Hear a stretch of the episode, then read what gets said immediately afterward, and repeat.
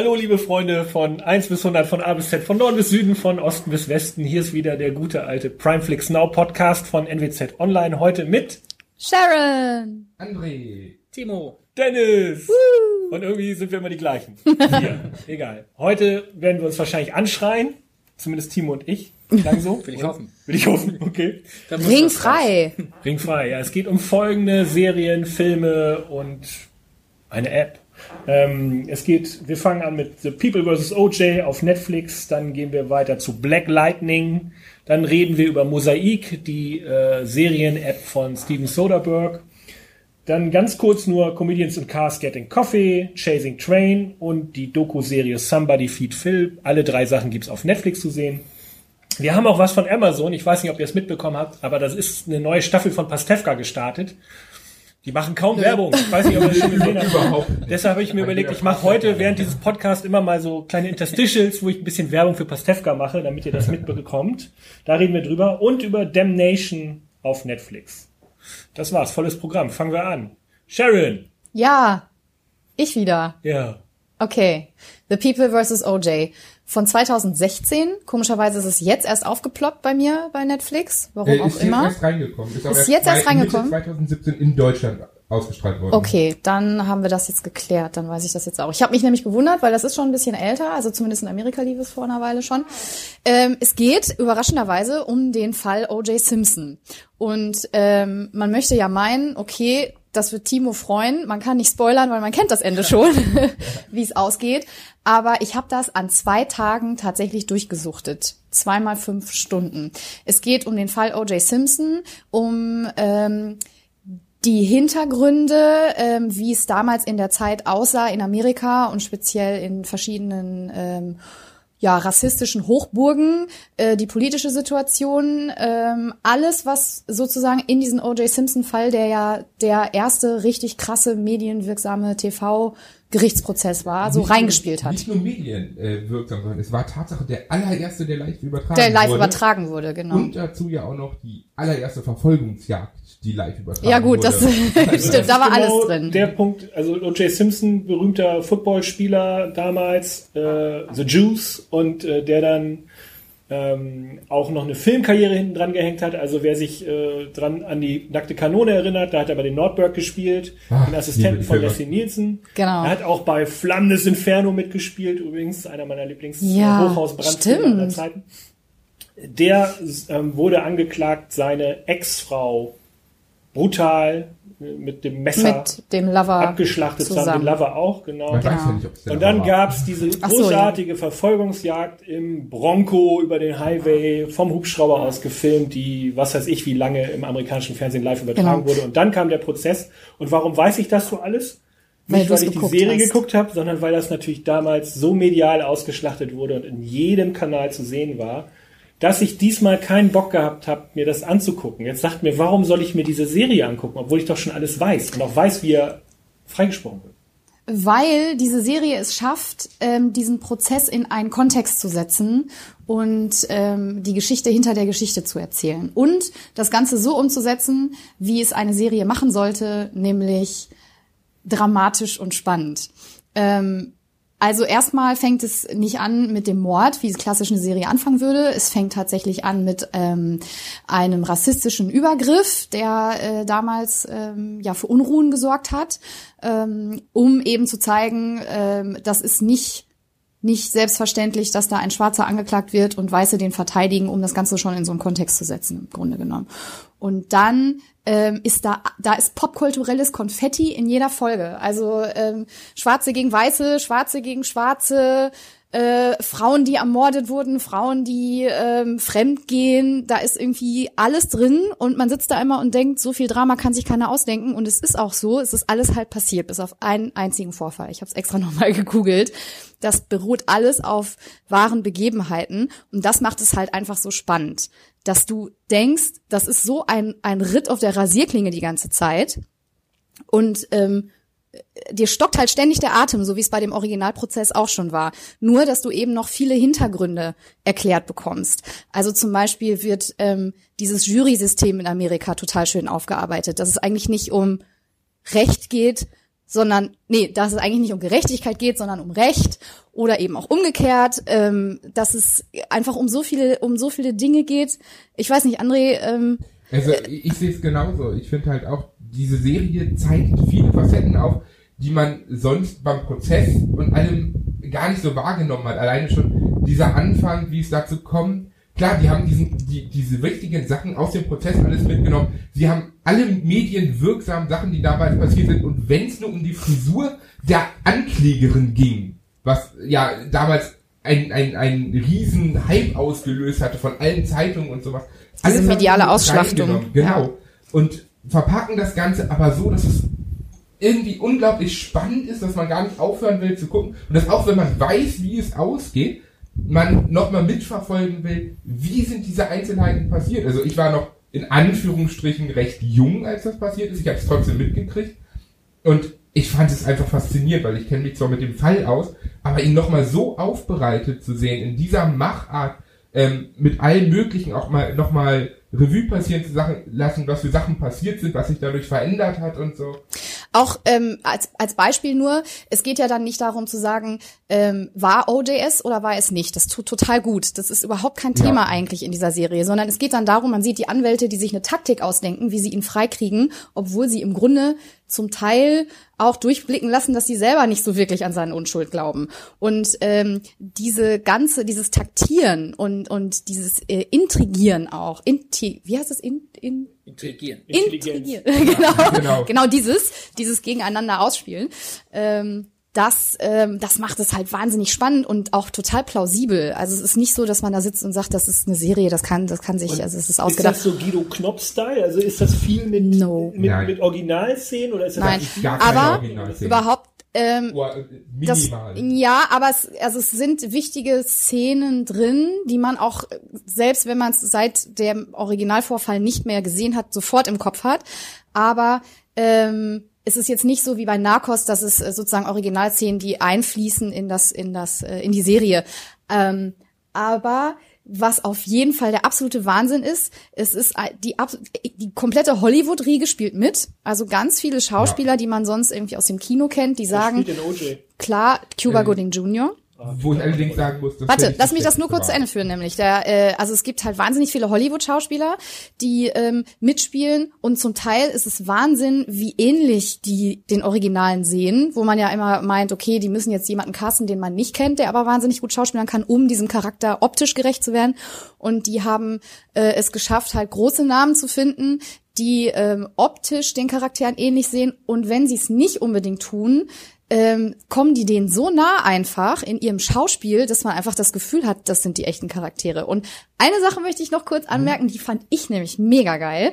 Dieses Verschmelzen von heutiger Popkultur und damaliger Popkultur. Also der, äh, der Kopf des Kardashian-Clans zum Beispiel, der spielt ja im Fall eine, eine wichtige Rolle und ähm, Leute, die vielleicht damals noch ganz klein waren oder noch nicht auf der Welt waren, werden trotzdem ähm, vieles wiedererkennen, weil das äh, Schlafzimmer von Kim Kardashian als Kind damals spielt eine Rolle in dieser Handlung. Und, ähm, ich finde, da haben die Macher auch einen ganz äh, geschickten ähm, Clou eigentlich ähm, geschafft, indem sie da auch, glaube ich, jüngere Leute mit ins Boot tun, die sagen, O.J. Simpson, keine Ahnung. Also wird der Bildungsauftrag auch erfüllt. Die Leute wissen Ja. endlich, woher die Kardashians ihr Genau. ganzes Geld haben, nämlich vom verstorbenen Vater, der mal ein ganz berühmter Strafanwalt war, Strafverteidiger war. so sieht das aus. Eben. Also da war, da war ich Tatsache auch überrascht, weil das ist etwas, was ich vollkommen nicht auf dem Schirm hatte. Siehst du, hast auch mal was Und- gelernt. André. Genau, richtig. Und Ja. was, was ich super toll fand, war ganz am Ende, wenn die Sendung vorbei ist, zeigen sie diese Person nochmal eins zu eins in der Gegenüberstellung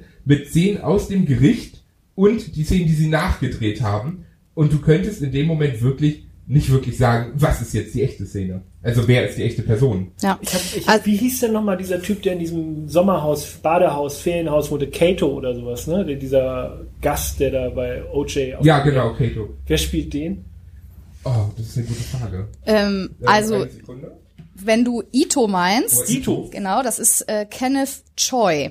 Das nee, ist, Ito meine ich, glaube ich. nee, das ist der, das Nee, ist das- der, das ist- das ist ähm, der Richter. Äh, der Richter, so meine ich das, genau. Das ist der Richter. Ich gucke gerade hier in meiner Liste, aber ähm, K2 Kalen wird von Billy Magnussen gespielt. Okay, den kenne ich, Okay. aber der hätte mich noch interessiert. ja. Aber Also- der sieht ihm auch verdammt ähnlich. Also es sind auf jeden Fall super viele Promis dabei. Ähm, der Courtney B. Vance, den kennt man, also ich kannte den nur als Ehemann von Angela Bassett in erster Linie, aber auch als, auch als äh, hervorragenden Schauspieler natürlich. Ähm, ja, als äh, kleine Hobbyfeministin ne, muss man das auch mal so rum sagen dürfen. Dann ähm, ist Sterling K. Brown ähm, dabei, den kennt man auch. Also das ist eigentlich ein reiner Seriendarsteller soweit, aber halt da auch ein sehr, sehr etablierter. Ähm, David Schwimmer ist dabei. Der spielt übrigens den Robert Kardashian. Genau, der spielt den Robert Kardashian. Man muss sagen, an, ich weiß nicht, wie es André ging. Ich weiß nicht, wie es André ging, aber da habe ich gedacht, gut, das ist jetzt natürlich ein bisschen problematisch. Der wird immer Ross bleiben Ja, aus Friends. So absolut. richtig konnte er es nicht ablegen, aber der hat wirklich sich äh, sowas äh, um Kopf und Kragen gespielt. Das hat er eigentlich echt ganz gut gemacht. Ich ja finde, schon er hat super bei gemacht, aber Band ich of Brothers auch das Problem mit ihm, ne? ich. Ja, aber, Was, was auch witzig ist, ist John Travolta spielt mit. ja. Genau, als Robert Shapiro, sein, sein Hauptanwalt sozusagen. Der übrigens die meiste Kritik eingesteckt hat ähm, von Verstehe ich aber. Also ich Ja. fand, er, er macht die Rolle nicht schlecht, aber ich hätte mir wen anders gewünscht. Ich glaube, sie haben ihn wegen dem Namen reingenommen. Meinst du? Irgendwie schon. Apropos John Travolta. Nix an dem Bin so auszusetzen. gespannt Ich- auf die Gotti-Verfilmung, die kommt mit ihm. Wollte ich nur mal so einstreuen. Ich liebe John Travolta, absolut. Ich liebe seine Filme. Das ist, das, das ist die einzige Serie, wo ich sagen würde, okay, er macht es gut, aber wer anders hätte es genauso gut machen können. Okay, dann lass uns zum Abschluss kommen. Also wir sollten das gucken, ja? Also es ist total Fall. spannend, es ist super dicht gemacht, es ist alles drin, Unterhaltung, Sex, Drugs, Rock'n'Roll und ein bisschen ähm, kultureller Kontext, den man vielleicht nicht unbedingt immer hatte, wenn man unter 20 war und diesen Fall damals Wie verfolgt viele hat. Folgen und wo? Äh, zehn Folgen auf Amazon, äh, immer rund eine Stunde. Netflix. Äh, Netflix. Netflix, Entschuldigung, Meine Güte. Netflix. Tada! Entschuldigung. Nee, Schneiden wir alles eine raus, Stunde, André. 58 Minuten. Nicht. Grob. Und, Entschuldigung, ich sehe es gerade. Ah nee, doch nicht. Nein, das ist nicht 10. Genau. 10. Ich bin gerade auf der Liste dabei. Man muss Das dazu sagen- Es ist American Crime Story. Genau. Heißt ja das Ganze, Ja. das muss man dazu sagen. Das ist eine Anthologieserie. Die zweite Staffel ist noch nicht raus. Die soll auch noch kommen. Doch, Und die ist dritte- schon raus. Die ist raus? Also Hurricane Katrina ist schon raus, lief Nicht in komplett. Amerika. Ähm, Versace kommt. Versace ist raus. Versace kommt. Also kommt. Okay. Oder äh, wird gedreht, das äh, konnte ich tatsächlich nicht rausfinden. Und äh, Lewinsky ist schon bestätigt. Also es sind schon vier Staffeln zugesagt. Nee. Katrina lief nämlich noch nicht. Katrina, Katrina wurde auf 2019 verschoben. Versace haben sie nach vorne geschoben und ist auch noch nicht komplett gelaufen. Ist ja ein Crime Story an sich schon. Man muss dazu sagen- Also alleine, alleine diese, dieser Storyaufbau ist schon klein genug. Die Ansage für die heutige Podcast-Folge war, wir müssen heute besser vorbereitet sein. Wir haben es wieder gerissen, die Limbo-Stange, aber wir werden besser. Wir werden besser. Sag euch das. Das ist aber auch diesmal ein, ein, ein, ein sehr komplizierter Aufbau von Serien, was da hin und her geschoben Gut, wurde. kommen wir zu den einfachen Genüssen, würde ich es nennen. Black Lightning auf Netflix. André, du hast das vorgeschlagen. Ich habe es mir auch ein bisschen angeguckt. Timo hat auch mal reingeschaut. Ja. Was ist deine... Sharon, hast du Black Lightning geguckt? Nein, ich habe doch so ein das nicht gesehen. Also ich habe Black Lightning vorgeschlagen, weil ich das Arrowverse eigentlich liebe. Man muss sagen, Black Lightning ist nicht von Marvel, wie man es ja sonst bei Netflix gewohnt ist, sondern es ist DC. Und ähm, es ist ein auch eine Comic-Verfilmung natürlich. In der ersten Staffel, ich habe jetzt mal auf Englisch vorgeschaut, in Deutschland ist erst die zweite Folge raus, ähm, ist es halt einfach so, dass sie noch nicht so weit sind in Deutschland und dass diese ganzen, dieses ganze Crossover, was man sonst vom Arrowverse kennt, das findet gar nicht statt in der ersten Staffel.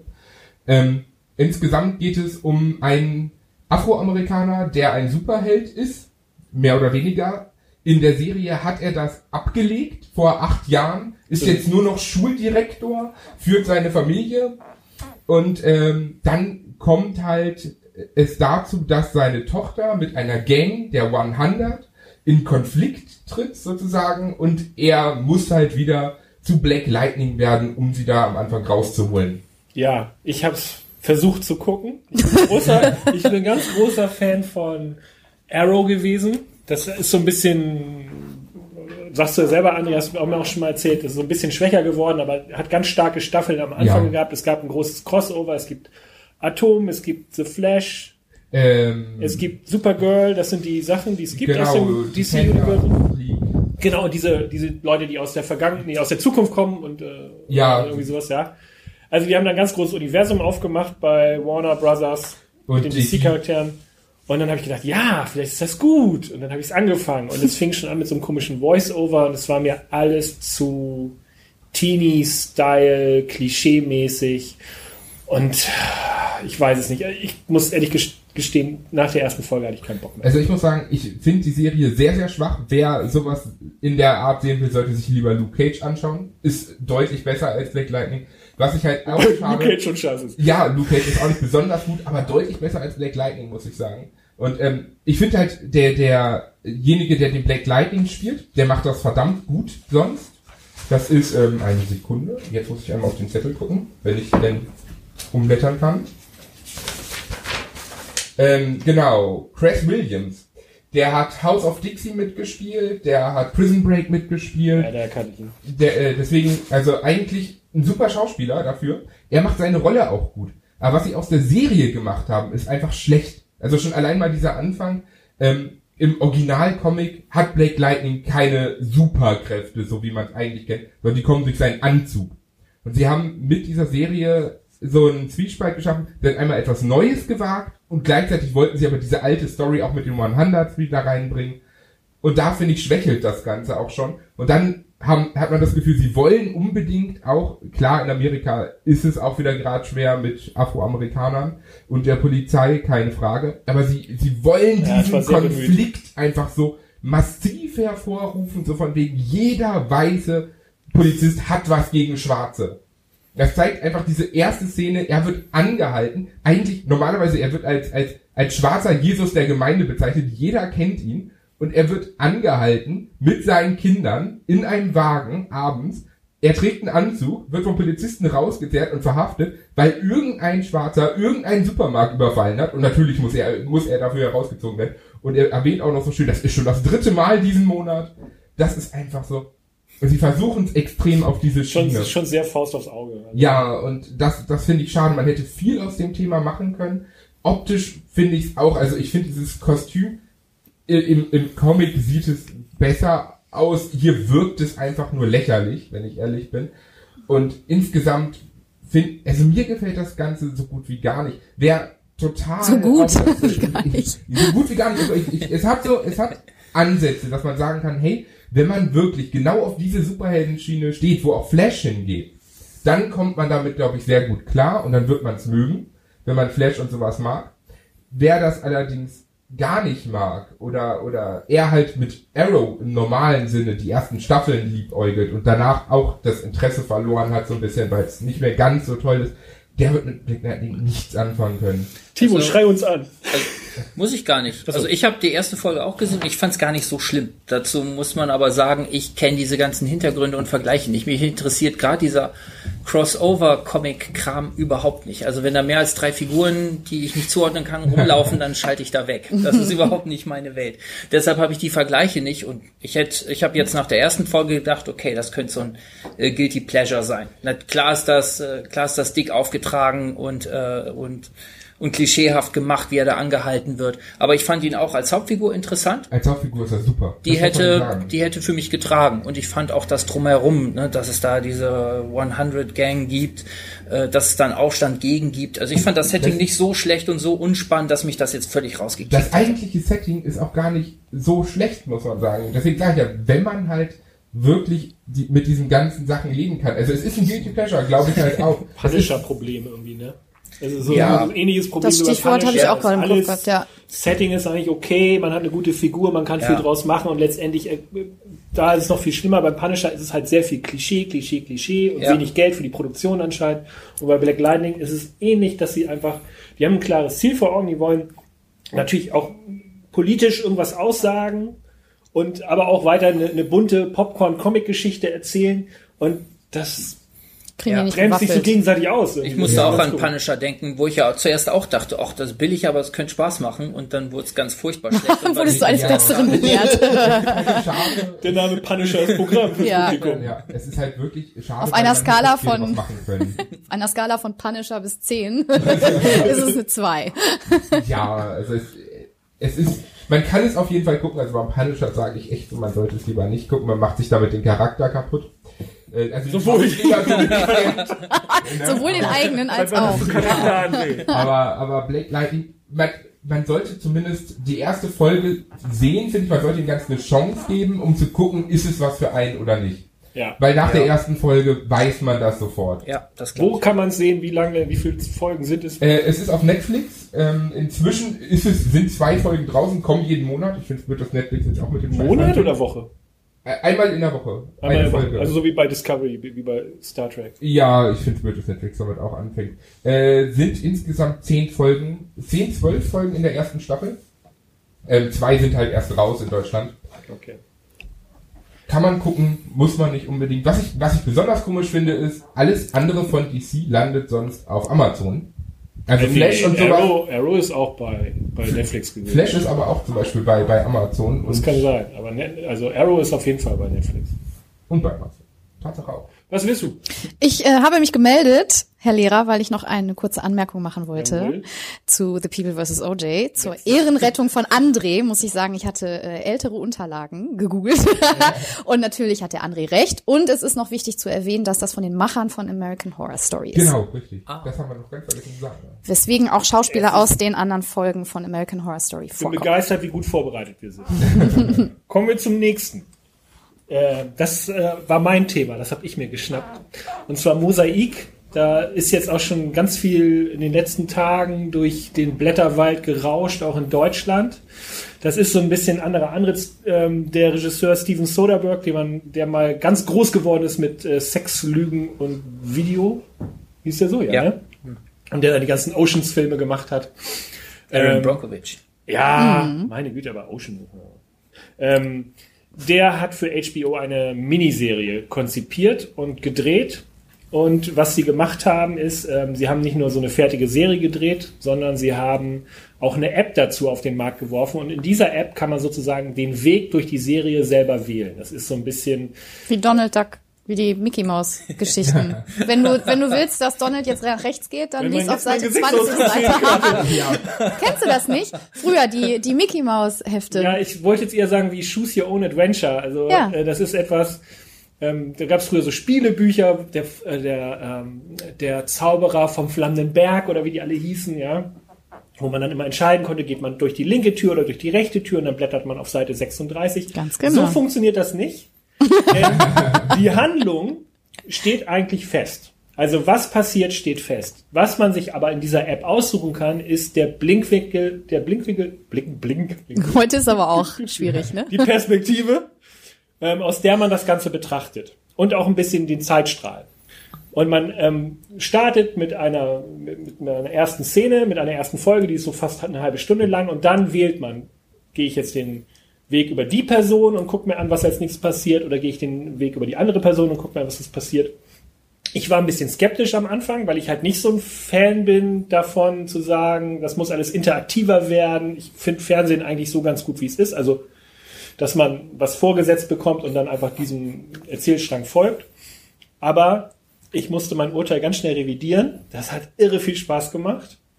Und die haben in jeder Folge dann in der App auch nochmal so Goodies versteckt, nicht versteckt, sondern die poppen dann so aus. Das heißt, man kann, während man diese Folge guckt, kann man einen kurzen Break machen und sich zum Beispiel eine Webseite angucken, wo ein Artikel zu dem Mord oder was da auch immer ist, äh, kann man sich durchlesen. Oder eine Sprachnachricht, die gerade jemand in der Serie auf sein Handy bekommt. Also er geht nicht ans Telefon, aber die Sprachnachricht, die da hinterlassen wird, die kann man sich dann anhören.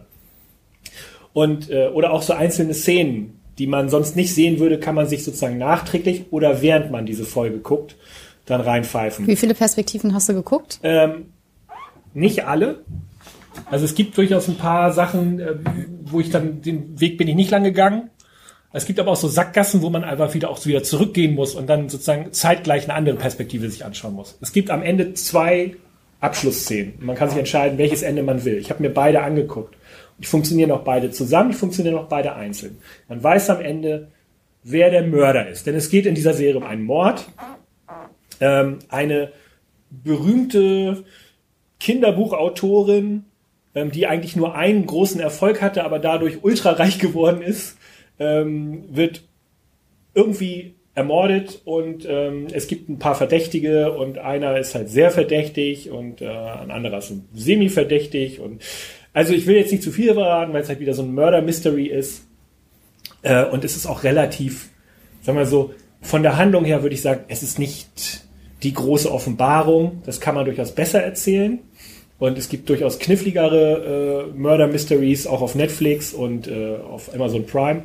Aber diese Machart, dieses, wie man da durchgeht, das macht den ganzen Reiz aus. Was, was, Ja. was bringen einem die einzelnen Perspektiven? Lernt man dadurch die Figuren jeweils anders kennen? Ja. Sieht man immer das Gleiche dann eben aus einer anderen Nee. Perspektive? Weil es gibt ja, mh, was diese was dieses perspektivische Erzählen gibt, es gibt ja so Vorbilder wie Rashomon, wo, Ja. wo halt eben auch in Frage gestellt wird, was eigentlich pass wirklich passiert ist durch die verschiedenen Perspektiven. Aber das ist hier nicht der Fall. Nee, es ist ja durchaus so, dass die nicht immer am gleichen Ort sind, dass die nicht immer das Gleiche erleben, dass es aber durchaus zeitgleich passiert. Ähm, das Ende ist, diese verschiedenen Enden, würde ich auch nicht zu viel verraten, aber das eine ist mehr so, man ist in der Vergangenheit, das andere ist mehr so in der Gegenwart. Und ähm, was ich ganz besonders cool fand an dieser Serie ist, dass man tatsächlich, ähm, wie gesagt, verschiedene Charaktere kennenlernt, wie die ticken. Und, und nicht immer aus einer Sicht erzählt wird und dann diese Sicht sich auch nie verändert auf Dinge. Und das heißt, der eine kann, kann Ereignis ganz anders bewerten als der andere und das kriegt man mit. Und was ich richtig cool fand, es gibt Personen in dieser Serie, die sind sowas von überhaupt nicht Klischee. Wir haben da diesen Kleinstadt-Sheriff zum Beispiel. Nate heißt er. Der kennt irgendwie alle Verdächtigen, ist mit allen befreundet, ist auch immer total angepisst. Mensch, Alter, warum belügst du mich? Wir sind doch Freunde. Das ist die, der Sheriff, der so überhaupt gar keinem Klischee entspricht und, und einfach toll ist. Also es ist eine Figur, die, die sie sich super ausgedacht haben, wo ich die ganze Zeit gedacht habe, da besteht die Gefahr, dass sie so in den Standard-Sheriff abgleiten, aber der bricht das komplett auf. Und dann haben sie so äh, noch eine andere ähm, Hauptfigur, Petra, ähm, die sozusagen versucht, ihren Bruder äh, sozusagen reinzuwaschen von diesem Verbrechen. Und ähm, die macht die ganze Zeit so kleine versteckte Meta-Gags darüber, dass man entscheiden kann, wie es weitergeht. Oder welche, welche, dass man die Perspektive wechseln kann. Das Also, fällt einem. durchbricht Das, die vierte Wand. ja, aber so auf eine ganz äh, subtile Art und Weise, wenn man da mal drauf achtet. Das ist unglaublich unterhaltsam und, und Ach, wenn ich jetzt nur wüsste, was der andere gerade in Nein, diesem nein, Moment das, das, das, das wäre zu einfach. Da muss man, die hat eigentlich in jeder Folge, wo sie die Hauptfigur ist, hat sie so einen Satz, wo man denkt, ja, ich weiß, woher das kommt. Ähm, das Blöde ist, also das Tolle an, diesem, an dieser App ist, die ist kostenlos. Man kann das auch über den Browser gucken, über watchmosaic.com. Das Dumme ist nur, man kann diese App nur in dem US iTunes Store runterladen und man braucht ein VPN, also sprich äh, einen kleinen Trick, damit man äh, so tun kann, als würde man in den USA an seinem Rechner oder an seinem Smartphone sitzen, um das sich anzugucken. Das sind aber so Kleinigkeiten, die man relativ gut aushebeln kann. Und ich werde auch, äh, auf MWZ Online gibt es einen Artikel dazu, der wird verlinkt unter unserem Podcast. Da kann man dann äh, sehen, wie man das machen kann, wie man an diese App kommt und wie man sich das angucken kann. Ich habe allerdings gelesen, es soll wohl auch auf Deutsch noch kommen. Ja, es kommt am 14. ab 14. Februar kommt, ich weiß nicht, wie es mit der App ist. Ich glaube, dass die äh, sechsteilige Miniserie, die jetzt auf HBO lief in den USA, dass die wird bei Sky gezeigt. Sky Genau. Atlantic ab 14. Februar. Aber das ist sozusagen der vorbestimmte Ablauf. Ähm, man kriegt ein paar Sachen nicht zu sehen, man kann, man hat dieses Interaktive nicht. Für manche Leute ist das der bessere Weg. Das es haben ist auch viele gesagt. Director's Cut. würde Das ist der mal sagen. Director's Cut, genau. Das ist mehr Director's Cut geht eigentlich nicht. Aber ich kann nur jedem empfehlen, dass man sich diese App besorgt und ich hoffe auch, dass sie dann auch in Deutschland zum Download bereitsteht, weil das hat mir total viel Spaß gemacht und man muss das perspektivisch sehen. Das ist, Soderbergh hat zwei Projekte in der Pipeline, die auch mit dieser App arbeiten sollen, also mit, diesem, äh, mit dieser Firma, die diese App hergestellt hat. Das ist die Möglichkeit für Produktionsfirmen, Independent-Regisseure und Filmemacher, ihr Produkt kostenpflichtig auf den Markt zu werfen, ohne dass sie über einen Sender gehen müssen, ohne dass sie über einen Vertrieb brauchen, ohne dass sie irgendwas mit Studios zu tun haben müssen oder so. Die können komplett den Middleman rausschmeißen und dafür Geld verlangen. Das ist sozusagen die Fortsetzung von Netflix, Amazon Prime und Konsorten. Du brauchst dann auch selbst die nicht mehr. Du streamst einfach so im Netz. Du verkaufst deine App für 9 Dollar oder sowas, dann hast du deine Serie, deine Staffel drauf, kannst da ein bisschen mit rumspielen, ob das nun interaktiv ist oder nicht, ist egal. Aber wenn eine neue Staffel kommt, rechnest du wieder neu ab. Das ist durchaus eine interessante, also eröffnen sich viele Türen, finde ich, für Leute, die aus dem Independent-Bereich kommen. Also wir könnten uns zusammensetzen, eine geile Fernsehserie produzieren und dann mit dieser App auf den Markt werfen und wir müssten uns keine Gedanken machen über das ZDF, die ARD oder RTL. Ist das ein Vorschlag? Natürlich! Mer- Merkt man denn, dass das doch recht hohe Produktionsbudget von 20 Millionen merkt man der Sendung an? Also man merkt es glaube ich, daran, dass Sharon Stone dabei ist. Also ich nehme an, dass die, Die hat schon 10 Millionen gekostet, dass ja. die sehr viel gekostet hat. Die ist, die wird ja sehr gelobt in ihrer Darstellung. Ich glaube, also die, die, die stellt diese Kinderbuchautorin so ein bisschen dar wie eine hysterische Hollywood-Schauspielerin, die leider keine Marktchancen mehr hat. So, so kommt mir das vor. Böse. Ähm, Soderbergh hat das ganz viel, ganz wenige Takes gedreht, hat das ohne Nachbearbeitung gemacht, größtenteils. Das heißt, es ist ein sehr natürlicher Look.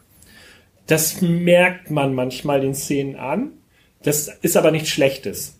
Der hat viele interessante, also deshalb meine ich, dieses Produktionsbudget, nein. Ich würde sagen, das merkt man der ganzen Serie nicht an. Das hätte man Aber wahrscheinlich es tut ihr auch keinen Abbruch. es tut ja keinen Abbruch. Und allen Soderbergh ist ja so einer, der jetzt auch gerade, der, das sein nächstes Projekt ist auf dem iPhone gefilmt. Also der ist, der ist im Moment total experimentell unterwegs. kann ja auch viel sein kaufen. letzter Kinofilm hat die Studios ausgehebelt. Da wollte er mal gucken, ob das funktioniert als Finanzierungsmodell. Jetzt hat er diese App gemacht. Als nächstes dreht er auf dem iPhone. Also ich glaube, Soderbergh dreht gerade richtig ab Ja. und guckt nach neuen Wegen für Filmemacher, wie sie ihre Produkte an, ans Publikum bringen. Eine Revolution in Hollywood. Der Revol ja. der ist tatsächlich echt ganz gut unterwegs gerade. Ja, ich finde das super. Muss ja auch mal Zum sein. Hintergrund, äh, der war ja vor einigen Jahren, nachdem er ja alle Erfolge hatte mit Ocean's Eleven äh, und der ganzen Serie dazu, der war ja im Grunde schon ausgestiegen und hat in den Sack gehauen, weil er gesagt hat, mir macht das in diesem System keinen Spaß mehr.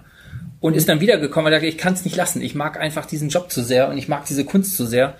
Und äh, jetzt sucht er sich eigene Wege, ähm, das durchzuziehen. Das ist Genau. total spannend, was der macht. Das Mosaik, das Einzige, was ich daran meckern kann, ist wirklich, die Geschichte selber ist nicht neu. Und wie sie erzählt wird, ist das Neue. Das ist, ne, die, die HBO-Version ist nicht das Neue. Die App ist das Neue. Deshalb sollte man darüber gehen und sich das angucken und ob das einen irgendwie anspricht. Mich hat es, wie gesagt, sehr angesprochen.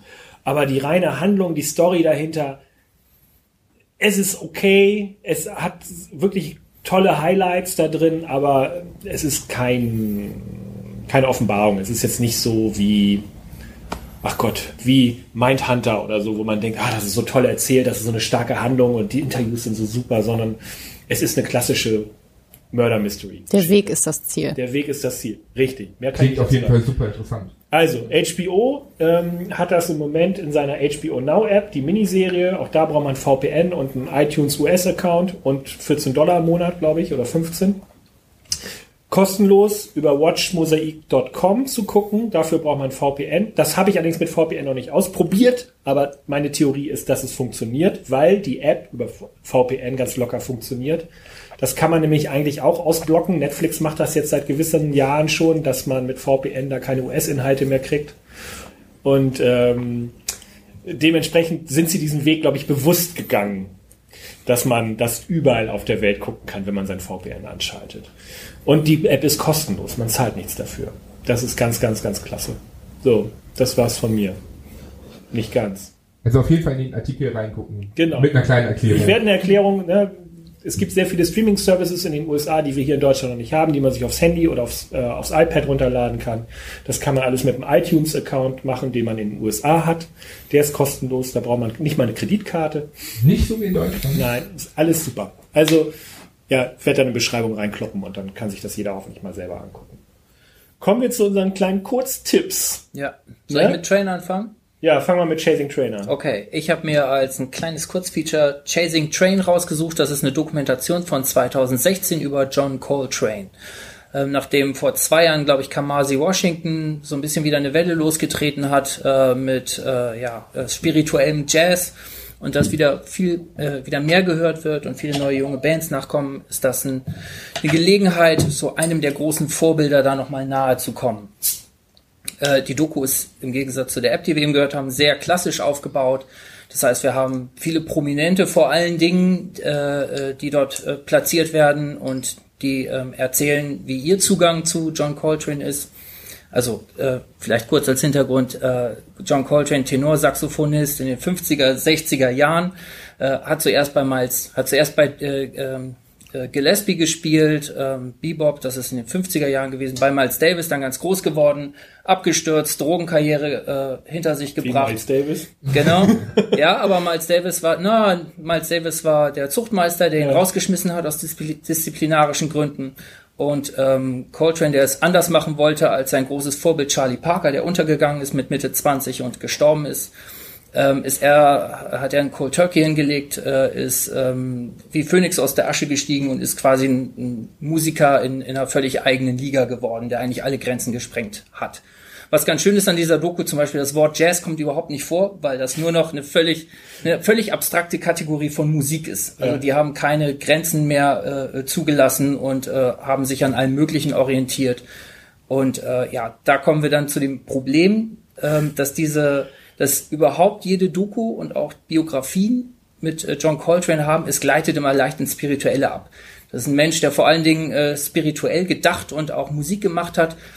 Und äh, das verführt viele dazu, gerade Leute, die nicht so viel Ahnung haben, so, so Laien in der Sache, ähm, ja, das halt mit Klischeebeschreibungen zu belegen. Die sind dann ganz begeistert und beschreiben das dann ganz ergriffen, aber man kommt nicht so richtig an ihn ran.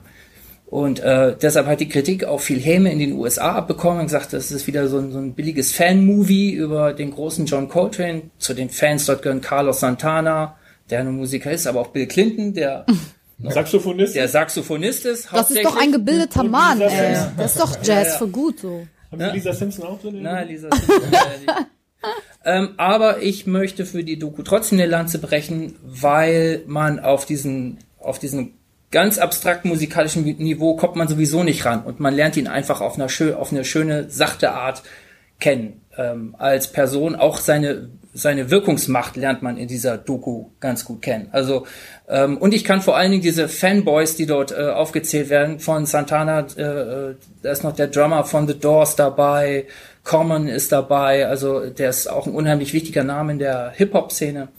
Muss man Jazz mögen? Ich behaupte nein. Muss man Gerade Saxophonist nicht. sein? Nein, muss man auch nicht. Gerade nicht. Also es ist ziemlich, es ist gerade sehr untechnisch. Also das, was kritisiert worden ist, dass die sehr weich ist und sehr, sehr, äh, ja, sachte erzählt ist, die finde ich, äh, macht der, macht der ganzen Sache einen total schönen Zugang für Leute, die eben keine Profis und keine Spezialisten sind. Und es hat dann eben auch für Leute, die sich ein bisschen besser auskennen, viele Goodies nebendran. Also man hat viel Originalmaterial, Fotos von, von ihm und seiner Familie, wie er äh, mit, seinen, mit seiner Frau und seinen, seinen Söhnen umgegangen ist, die ja auch alle Musiker sind oder geworden sind. Äh, man kriegt einen Original-Soundschnipsel äh, von ihm, in, da war er noch bei der Navy und hat da in so einer Band gespielt, ähm, wo man dann auch eine Kritik hat von Whitton Marsalis, der Trompeter ist, der sagt, ah, da hat er aber noch gar nicht gut gespielt. ähm, also es, es ist viel Material auch drin, äh, was es lohnt, äh, lohnenswert macht, sich diese Doku anzuschauen. Und wie gesagt, äh, das kann dann so eine Brücke dazu sein, sich selbst mal eine von diesen Platten anzuschauen, anzuhören. Wie lang ist die? Eine Stunde 40. Okay, schon Riemen dann auch, ne? Auf Ja, Netflix. auf Netflix. So, dann komme ich ganz schnell zu meinem Kurztipp. Der deutsche Titel ist Comedians auf Kaffeefahrt. Der englische Titel ist vielleicht manchen Leuten schon eher ein Begriff, weil es das schon seit Jahren gibt, nämlich seit 2012 Comedians in Cars Getting Coffee. Und zwar ist das eine Webserie gewesen und immer noch, die jetzt irgendwie äh, mit neun Folgen, wenn ich das richtig verstanden habe, auf Netflix gelandet ist. Äh, Jerry Seinfeld, bekannt aus der komischen Serie Seinfeld, äh, fährt mit, äh, der hat einen Autofetisch, das muss man dazu sagen, der fährt halt mit einem total tollen Auto, das wechselt von Folge zu Folge, zu irgendeinem Comedian, den er kennt. Ausnahme ist Barack Obama, den hat er auch mal abgeholt. Und nimmt den mit auf eine Kaffeefahrt. Also fährt einen Diner und trinkt einen Kaffee. Und unter, unterwegs unterhalten sie sich dann immer. Ähm, das ist immer so 6 bis 23 Minuten einzelne Folgen, so ungefähr. Und ähm, es gibt 60 Folgen, glaube ich, inzwischen. Ähm, kann man, wie gesagt, kann man alles im Netz sehen, muss man gar nicht Netflix für haben. Deshalb ist das ein ganz toller Tipp. Und was, ist, also wirklich, er hat alle großen Namen, die es gibt im, im Comedy-Bereich in den USA, hat er damit schon in seinem Auto gehabt. Aber die schönsten Folgen sind natürlich immer die, wenn er mit dem Seinfeld-Cast so eine kleine Reunion hat. Und wenn er dann mit ähm, Michael Richards, dem Kramer, zum Beispiel Wiedersehen feiert und dann Kaffee trinken geht. Oder wenn er mit ähm, Frau Dreyfus, äh, die Elaine aus Seinfeld, wenn er die trifft. Das sind tolle Momente. Ansonsten kann ich nur empfehlen die Folge mit Patton Oswald, den man aus King, der Spence aus King, aus, äh, King of Queens, den holt er mit dem DeLorean ab, also dem Auto aus Zurück in die Zukunft, weil Patton Oswald der totale Nerd ist und das merkt man auch in dieser Folge. Ähm, es gibt eine großartige Folge mit Gary Chandling, das ist ein, ähm, Comedian aus den USA, der hier eher nur wenigen bekannt ist. Der hatte auch mal so eine kleine Serie, die, glaube ich, auf Sat 1 lief.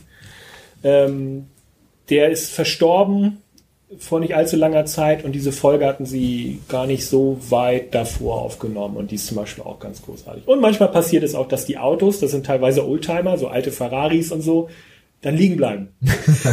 Oder dass er mit einem Schwarzen unterwegs ist und von der Polizei angehalten wird und Chris Rock sagt, sag nichts, sag nichts.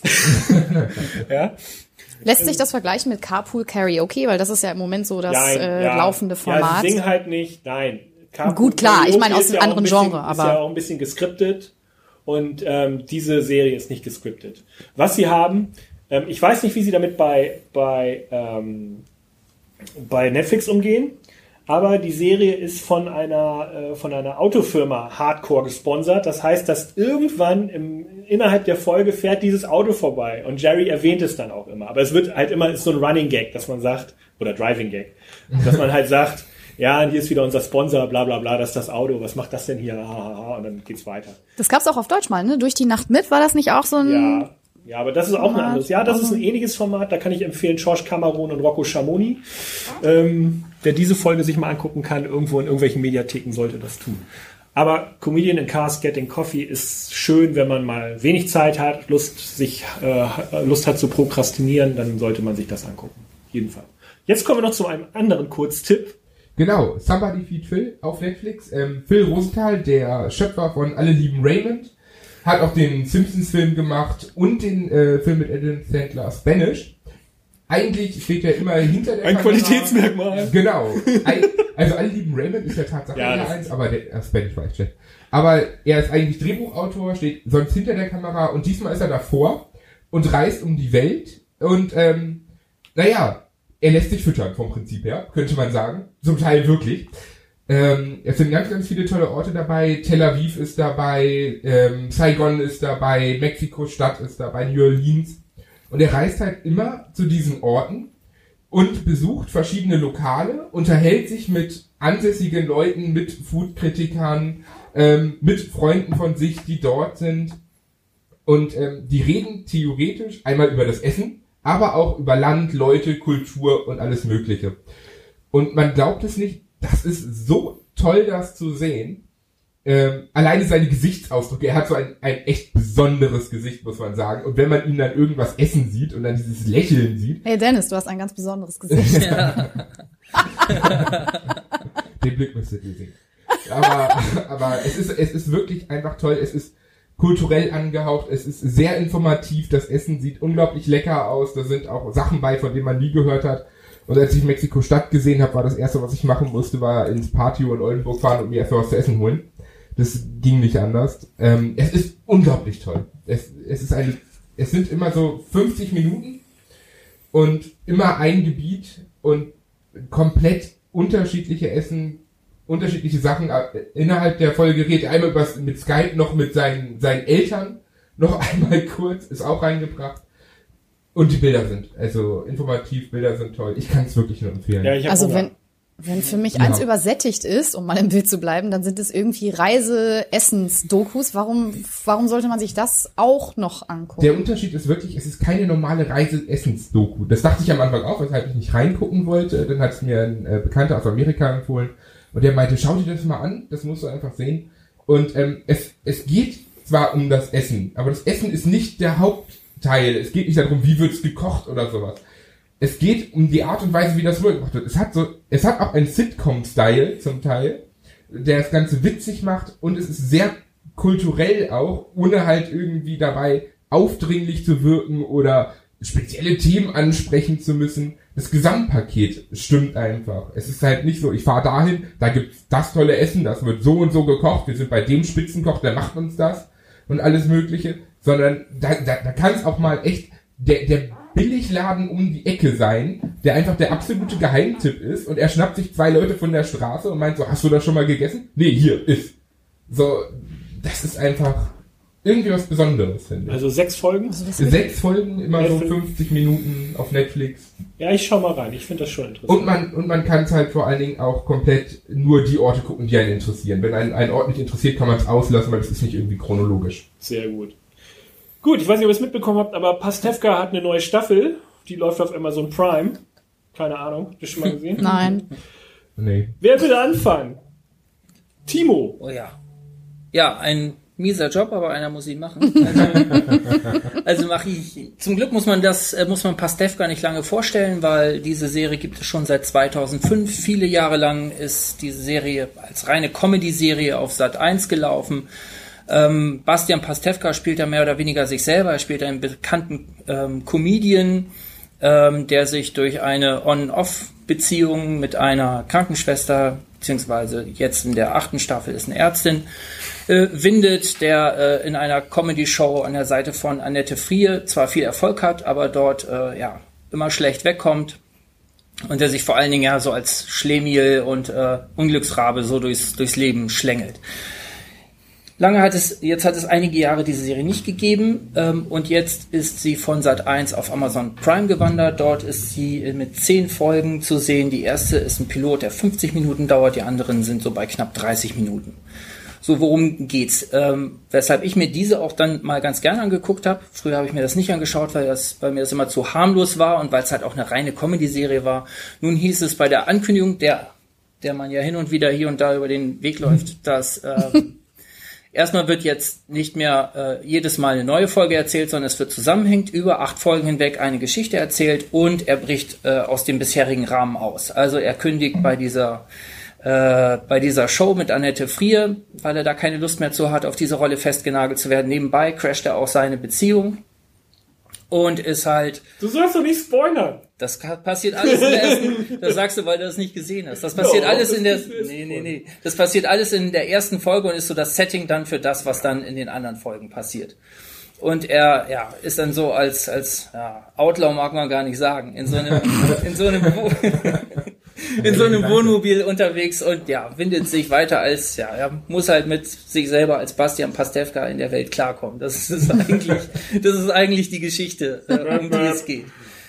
Äh, ja, wie ist das? Macht das Spaß? Also ich war eigentlich darauf vorbereitet, das ganz fürchterlich zu finden und sofort auszuschalten. So schlimm fand ich das gar nicht. Also, weil tatsächlich Bastian Pastewka einfach ein Sympath ist. Das ist er dann doch, auch wenn er hier und da auftritt. Ähm, er ist zwar ein nervtötender äh, Sympath, aber er ist irgendwo ein Sympath und äh, ich finde, dass diese Serie auch Momente hat, wo ich ihn ganz gerne sehe wenn er da äh, äh, nach der Aufzeichnung dieser, dieser komischen Comedy-Sendung dort mit Annette Frier, wenn er da rausmarschiert, damit fängt diese achte Staffel an und dann in Zeitlupe zu so einem Blues dort äh, äh, über das Set wandert. Das finde ich schon ein ganz netter Moment, wo man ihn auch, wo man ihn auch so ein bisschen gealtert sieht tatsächlich und ich finde, da hat die Figur schon so ein bisschen Kontur. Ähm, was es schwierig macht und was es auch schwierig macht, die Serie zu bewerten, finde ich, ist, dass sie halt trotzdem, obwohl man jetzt eine zusammenhängende Handlung hat, überhaupt nicht wie eine der Serien funktioniert, die wir hier sonst besprechen. Es ist nach wie vor eine Comedy-Serie. Das, ähm, auch wenn es eine Handlung hat, wird eigentlich jede Szene nicht auf eine Figur hingeschrieben, sondern auf einen Gag hin. Das heißt, äh, man verlässt auch völlig die Glaubwürdigkeit einer Figur, weil man ja den Gag am Ende der Szene braucht. Also dieses Und das- typische übertriebene Ja, Sitcom-Niveau. ja, ja, genau. Und das, das lassen sie nicht hinter sich. Und das macht, manche Gags sind nett, aber manche Gags sind halt auch, ja, einfach Die ganz, ganz normales Comedy-Niveau, wie man es seit zehn Jahren dort kennt. Und deshalb ist das, das ist eine nette Berieselungsmaschine, sage ich mal. Aber das ist jetzt nichts, was man Das ist genau der Punkt. muss. Ich finde, du hast das ganz gut zusammengefasst, wie es mir auch geht. Also, ich finde, Bastian Pastewka ist im realen Leben ein großer Sympath für mich. Ich mag den total gern, weil der immer sein Nerd-Sein so offen ausgelebt hat, wie ich das auch gerne tue. Ja, deshalb fand ich den immer sehr sympathisch. Und dann ist in dieser Serie ist er ja auch Pastewka, aber ein anderer Pastewka, muss man sagen. Und das Vorbild für diese Serie ist ja auch ganz klar. Also so Larry David, Curb Your, Ich muss immer Enthusiasm. danke. Aber vor allem Charlie Brown. Ich sehe immer Charlie Brown in dem. das, ja, aber die Idee, so eine Serie zu machen, ist, ist ungefähr das. Oder ja, Gary Shandling oder also so, was ich vorhin gesagt hatte. Und dafür ist mir die Serie nicht realistisch genug. Also, was du sagst, es wird immer auf den Gag zugeschrieben und diese Gags zünden aber nicht. Also, das ist das Schlimme. Das Humorniveau in dieser Show ist relativ niedrig. Es gibt Sachen, wo ich auch schmunzeln musste. Gerade in der ersten Folge. Die echt müßig, also mühsam zu gucken, weil ich nicht verstehe, warum sie die so lang gemacht haben. Ne, das kann man auch ein bisschen schneller erzählen, was da passiert.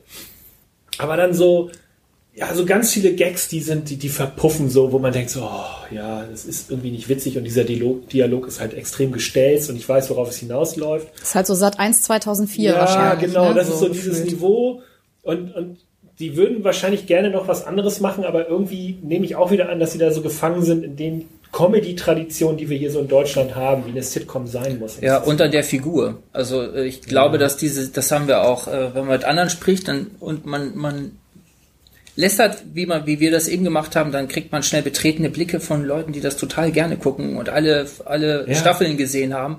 Äh, viele mögen das halt auch. Und ich glaube, dass diese Serie schon eine Fanbasis hat und Pastewka hat eine Fanbasis an ihm. Mit ihm steht und fällt eigentlich alles in dieser Serie und deshalb geht man nicht so sehr von diesem Konzept dann weg. Also ich muss sagen, ich konnte mir die ersten Staffeln nicht anschauen. Es, für mich ist Bastian Pastewka auch irgendwie nicht sympathisch. Also ich persönlich mag ihn überhaupt nicht. Vielleicht. Ich kenne ihn, ich kenn ihn nicht privat, ich kenn ihn Du magst auch Babyhunde nicht, bestimmt. Ich liebe Welt. Nein, ich, für mich ist er einfach, ich weiß nicht. Bei 180 wenn- Grad im Ofen. Ja, aber Mit Speckböhnchen und Bratkartoffeln. Ne, ich mag, ich mag ihn so nicht. Das liegt vor allen Dingen daran, an, an der Art und Weise, wie er Comedy trägt. Das ist nichts für mich. Also ich finde das Ganze nicht so lustig und darauf projiziere ich ihn halt auch. Vielleicht mag, mag er so ganz toll sein. Es gibt viele Leute, die mögen ihn. Ähm, kann auch, kann auch super sein, wer diese Art von Humor mag, für den ist das bestimmt was, kann ich mir vorstellen. Aber für mich ist das, ich, als ich das Plakat gesehen habe, dachte ich mir, wie das geht weiter? Ich dachte, das wäre vorbei endlich. Sharon, jetzt komm. Was hast du? Nee, ich sag, also Pastewka war für, hatte immer seine Berechtigung, finde ich. Also der deckt einfach, Wir haben ihre Berechtigung. der, der deckt tatsächlich einen Bereich des Humors ab, der hier, äh, glaube ich, vor allen Dingen in Deutschland eben auch sehr gefragt ist. Ähm, ich, mich erinnert er immer an so ein bisschen so einen Leib, Leib gewordenen Charlie Brown tatsächlich, ne? Also wenn überall die Sonne scheint, hat der immer die kleine Regenwolke über dem Kopf und der lebt es so total aus und ich finde, das macht er tatsächlich auch ganz fantastisch, aber aber ich breche halt nicht in Lachtränen aus, wenn der auf einer Bananenschale ausrutscht und hinterher die Hose platzt so, ne? Das ist halt nicht mein Humor, aber ich ich glaube schon, dass der seine Berechtigung hat und äh, insofern möchte ich dann auch keinem absprechen, darüber lachen zu dürfen, wenn er das witzig findet. Nee, das auf keinen Fall. Also, dass sie gerne, ich glaube, Pastewka hätte gerne sowas gemacht wie, wie Larry David oder wie Louis C.K. So sehr hyperreale, hyperreale Comedy, Alltagscomedy. Moment, ich muss husten. Wobei Louis C.K. natürlich, Louis, ah. der ist halt äh, schon anders, ne? Ja, aber es ist, es ist dieses, ein- ich spiele mich selbst, ich bin Comedian und mir passieren lustige Dinge, über die ich mich tierisch aufregen kann. Wenn er das machen würde, würde ich ihn vielleicht auch mögen. Genau, und das, da gehen sie aber nicht ganz drauf ein. Also, das ist so ein, so ein Spagat, den die da machen und das klappt nicht. Also ich habe an manchen Stellen schon den Eindruck gehabt, dass sie versuchen, extrem zu sein. Also es gibt, glaube ich, eine Folge, ist die vierte, ähm, die so der Peak ist von dem, wo man, glaube ich, merkt, ob man es ertragen kann oder nicht. weil, weil im Grunde genommen äh, die, die Folge, wie, wie heißt sie, das Lied von Hals und Nase. Es geht im Grunde genommen nur darum, dass er Schnupfen hat. äh, nein, Hals und Nase, Hals ist er, das ist ja sein, sein Erkennungsmerkmal, der Hals. Mäh, mäh. Und äh, die Nase, das ist Michael Kessler und der, den trifft er in dieser Folge. Und der Kessler spielt ja auch sich selbst und die beiden äh, ja, äh, dissen sich halt gegenseitig so ein bisschen und der Hintergrund ist eigentlich, es passiert eigentlich nichts anderes, als dass Pastewka äh, Game of Thrones guckt. Das ist eigentlich alles, was in der Folge passiert und sich mit Michael Kessler disst. Also da passiert gar nichts. Das ist rein selbstreferenziell, es treibt die Handlung nicht voran. Es gibt äh, Product Placement, was, was sehr direkt ist und äh, ja, voll auf die Zwölf. Also äh, das ist wirklich eine Folge, wenn man das übersteht, dann findet man auch die, die ganze Serie gut. Also Aber das ist die nochmal... vierte Folge angucken und wenn ich bis Genau. zum Ende schaffe, kann ich den Rest Du kannst Genau. ja eigentlich die erste Folge angucken und wenn du bei dem Auftritt der Band auf dieser Hochzeit nicht, nicht schwer zusammenzuckst, dann kannst du es weitergucken. Wieso? Warum, wie kommst du da aus? ja, genau. Wie heißt die Nummer? Endlich Dezember, wann, wann wird wann wird's endlich Sommer? Wieder Ach so, der ja. September, irgendwie sowas, ja, so eine komische Band, die keiner kennt, der älter ist als zwölf. Weiß ich nicht. Ich bin halt auch schon ein bisschen älter.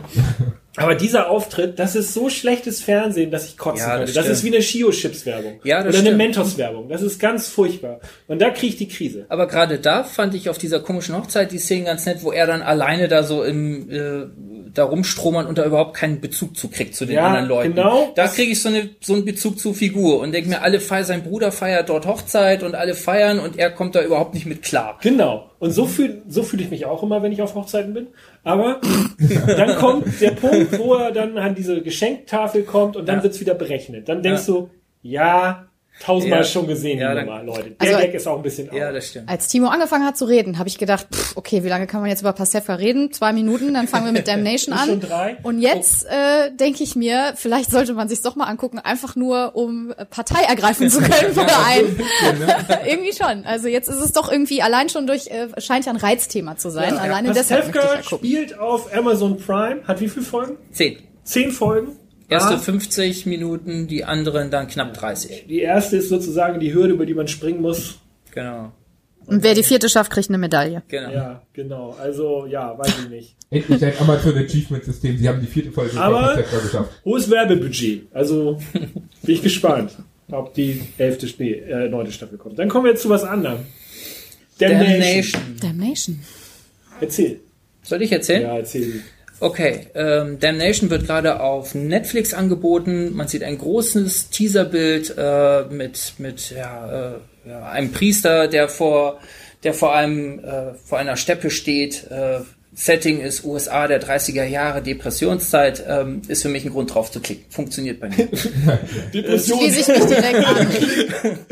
ja, es ist einfach. Ja, es Geht ist mir halt. Zeig mir Leid. Für, für, für ja auch heute noch rückblickend für die amerikanische Popkultur eine unheimlich ergiebige Zeit. Total. Ja, diese die Depressionszeit 30er Jahre. Ähm, äh, gibt's ja unzählige unzählige Serien, Filme, äh, Songs und die ganze Folk-Song-Tradition kommt daher. Äh, ist auch, wird ja auch in der Serie viel zitiert. Also ein Setting, was man eigentlich ganz gut kennt und was ich mir auch immer wieder ganz gerne anschauen kann. Worum geht's da? Es geht um äh, in den Anfang der 30er Jahre um einen kleinen Flecken in Iowa. Holden heißt die Kleinstadt und dort äh, streiken die Milchbauern gerade, weil es eine Preisabsprache zwischen einem Banker und den Händlern gibt und sie ihre Ware, ihre Milch äh, nicht mehr zu einem vernünftigen Preis verkaufen können.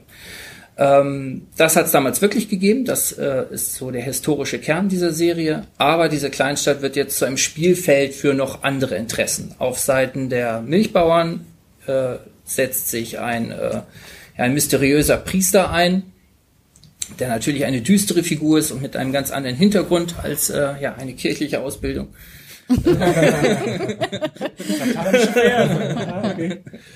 Ähm, auf Seiten ja nicht dieses Bankers, aber auf Seiten der Gegenpartei äh, äh, reitet plötzlich oder nicht reitet, ist plötzlich taucht plötzlich ein mysteriöser Cowboy auf. Das ist so ein Lee Van Cleef Typ.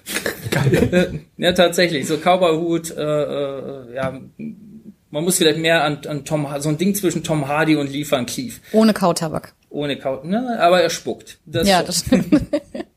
Der taucht auf und nietet äh, jeden Farmer um, äh, der ihm da irgendwie die Gelegenheit zu gibt. Ähm, der wird allerdings nicht von diesem Banker geschickt. Auch das wird relativ schnell klar. Da stecken größere Interessen hinter. Ein äh, mysteriöser Industrieller äh, zieht da im Hintergrund die Fäden und hat nicht nur in dieser kleinen Stadt, sondern auch in anderen Städten äh, das Interesse, diese kleinen Farmer auszulöschen. Ich bin jetzt schon voll angefixt. Ich Ja, auch. ich finde auch, das Setting finde ich total, finde ich total toll. Und ähm, Hat viel Potenzial. ja, weil es vom, vor allen Dingen noch viel mehr Konfliktlinien gibt, die dann relativ äh, äh, schnell herauskommen. Also dieser Priester und dieser äh, Cowboy, die haben eine gemeinsame Geschichte, die haben eine Rechnung zu begleichen. Äh, es gibt noch einen Sheriff in dieser Stadt, der wiedergewählt werden will und äh, sich da irgendwie einsortiert und sondieren muss. Äh, Es gibt Verwandtschaftsverhältnisse. Bitte? Es gibt Genau, Verwandtschaftsverhältnisse, es gibt die Verwandtschaftsver- aufgedeckt werden. Ja, es gibt die Partnerinnen der beiden äh, Antagonisten dort sind sind interessant. Also der Cowboy äh, tut sich mit einer schwarzen Prostituierten zusammen. Einer gebildeten schwarzen Prostituierten. Genau, weil sie die einzige im Puff ist, die lesen kann. ähm, und ihm dann hilft äh, und die auch ein Eigeninteresse hat. Ich finde das fast die spannendste Figur in der ganzen Serie. Also es gibt dann äh, und auch und die Partnerin von dem Priester ist äh, ja eine glühende, ja man kann sagen eine Linke einfach, ähm, die an diese Link, die an diese an die Sache der kleinen Leute gegen die äh, ja, Marxistin. Genau, eine Marxistin kann man sagen. Also der, der Ja. Priester, der Priester predigt quasi äh, diese diese Vereinigung der der Arbeiter und macht dort einen auf äh, Proletarier vereinigt euch, ähm, hat aber dahinter noch eine ganz eigene Motivation, da so aufzutreten und seine Frau ist halt dann eher so auf der ja, ist so die normale Gewerkschafterin. Also Und das waren nur die ersten zwei Folgen. genau. Sharon, Das du sind die ersten zwei Folgen. Narzisstische Funkenmariechen. Genau, wie hast du das gesehen? Das Funke Marieche. Ja, ähm, mir ging es total so wie dir, Timo. Ich habe bei mir funktionieren die 20er und 30er Jahre total, der Midwest auch. Und in Kombination fand ich das halt total spannend. Ähm, düst, also da ist auch alles drin, irgendwie, was einen so anfixt, ne? Der düstere Priester, die, die Agenda irgendwie hinter der Geschichte, dieses Whodunit und dann noch dieses mysteriöse, was, was verfolgen die da eigentlich? Wer steuert das aus dem Hintergrund? Das ist wahnsinnig viel Spannendes dabei, aber es, es wird nicht so richtig, es, es, man, man wird nicht so richtig entlohnt, finde ich. Also ich habe es noch nicht zu Ende geguckt, aber ich, ich bin ein bisschen unzufrieden mit der Serie und das liegt, ähm, ich habe schon gehört, warum Timo, äh, was Timo zu kritisieren hat. Äh, das kann er gleich selber vielleicht nochmal sagen. Aber wo er es mir dann schon mal gesagt hat, muss ich sagen, ja, das geht mir auch so. Aber vor allem ist es so, dass, dass ähm, viele Handlungsstränge aufgemacht werden, die ähm, in anderen Serien besser ausgespielt werden, so doof das auch klingt. Also es geht ständig klingen, ah, Boardwalk Empire, klingen 1922, geiler Film. Und, und es ist immer ein bisschen flacher und ein bisschen platter. Ähm, und ich glaube, Timo hat das, The das oder das Problem besser identifiziert da an der Stelle als ich. Das weiß ich nicht. Also Also zumindest ich fand- macht es Sinn ich- für na, mich. Klar, sagte ich ja, sagte ich ja von auch schon, es gibt unheimlich viele Filme und, und Serien und alles Mögliche zu diesem Thema. Allein diese Figur des mysteriösen Priesters ist normalerweise Carnival auf HBO. Genau, So. also jeder, der, der so ein bisschen Klischee empfindlich ist, der steigt da schon aus eigentlich, wenn er, wenn er es mit einem düsteren Priester zu tun hat. Ähm, aber ich finde gar nicht, dass die Handlungsstränge dann flach sind, sondern ich finde, mich hat eher überrascht, dass die dann, dass viele Figuren, von denen ich es am Anfang gar nicht erwartet hatte, plötzlich Kontur gewinnen. Wie zum Beispiel diese, äh, diese äh, schwarze Prostituierte oder auch dieser, äh, dieser Cowboy, der reinkommt. Wie gesagt, zuerst ist das eine reine Lee Van Cleef-Figur, so ein, so ein Outlaw, der jeden niederschießt, so ein Auftragskiller einfach. Und der wird eigentlich immer spannender. Das Problem für mich bei der Sache war eigentlich, ähm, dass das nicht gut gespielt ist.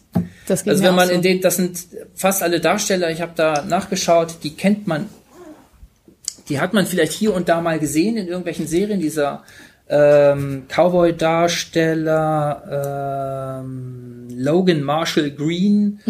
Den Namen bekommt. auch schon so ein Cowboy-Name, ne? Eigentlich. Ja, ja, der, äh, der hat in Prometheus mitgespielt. Ah, okay. Ne, da hat er, glaube ich, eine Nebenrolle gehabt. Also man kennt dieses, dieses Gesicht auch, aber ich finde, am Anfang funktioniert das, wenn man diese Figur gar nicht kennt und der nur von seinem Äußeren lebt. Wie gesagt, so eine bullige Tom Hardy-Figur. Ähm, aber sobald er dann anfängt, so diese Tiefen auszuspielen und dann mit den, mit den Händen wedelt, oder, ne, dann geht diese Figur so ein bisschen kaputt. Das Und geht mir auch so. Ich das auch geht, zu flach. das geht bei mir gerade bei dieser Figur hin und her. Dann kriegt, wird wieder Geschichte erzählt. Man, man lernt ja auch viel, wie die aufgewachsen sind. Ne, Das erwartet man am Anfang gar nicht, wie, wie tief diese Figur dann erzählt wird. Das ist alles plausibel und die Figur wird interessant und dann sieht man sie wieder spielen und ist wieder so ein bisschen kaputt. Findest du, äh, hättest du das nicht erwartet, dass das ich, ich mittlerweile bin ich schon so weit, dass ich sowas absolut immer erwarte in einer Serie, weil es eben so viele, so viel Spielraum gibt bei so vielen Folgen auch, anders als bei einem Spielfilm von irgendwie äh, zwei Stunden, dass ich immer denke, klar will ich wissen, warum ist er so, wie er ist und das gehört für mich auch dazu, dass erklärt wird, äh, was für Eltern hatte der oder warum ist er wieder ist oder ist er mit dem verwandt und hat das irgendwie äh, Auswirkungen auf sein jetziges Leben. Also das ist bei mir schon so verankert, dass diese Hintergründe erläutert werden in Serien, dass ich enttäuscht wäre, wenn es nicht so wäre. Ähm, Tatsächlich. ich finde, das ist aber, das ist noch keine Selbstverständlichkeit. Also, das hatte ich bei Serien, die wir zuletzt immer mal hatten, Unabomber zum Beispiel, fand ich an der Stelle schwach. Weil mir da einfach das, die, genau dieser Hintergrund hier und da gefehlt hat. Oder ich finde zum Beispiel, wir haben beim letzten Mal unheimlich äh, McMafia gelobt. Ich finde, das verliert auch so ein bisschen genau an dieser, an diesem Punkt in den Folgen, die dann äh, kommen. Wir haben ja beim letzten Mal nur über die ersten Folgen sprechen können, ähm, weil Man weiß nur die nicht, es da waren. ausgeht. Ja.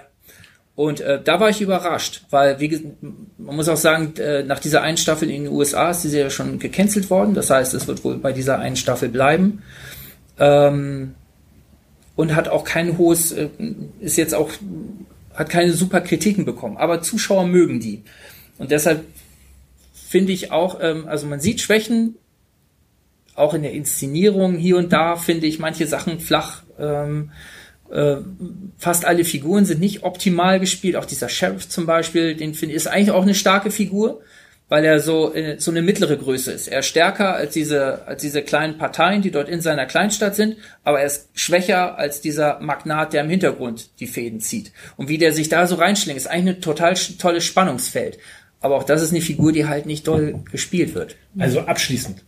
Soll ich mir das angucken, ja oder Ja, nein? soll Ja. man sich angucken, ähm, gerade weil das wahrscheinlich eine Serie ist, die schnell wieder in der Versenkung verschwindet und weil einfach unheimlich viel ein spannendes Setting da äh, dargeboten wird, was was einen interessieren kann. Also ich bin dran geblieben und äh, nehme die Schwächen gern hin. Also Damnation läuft auf Netflix, hat wie viele Folgen? Läuft auf Netflix 10 Folgen, äh, 50 Minuten. Ja.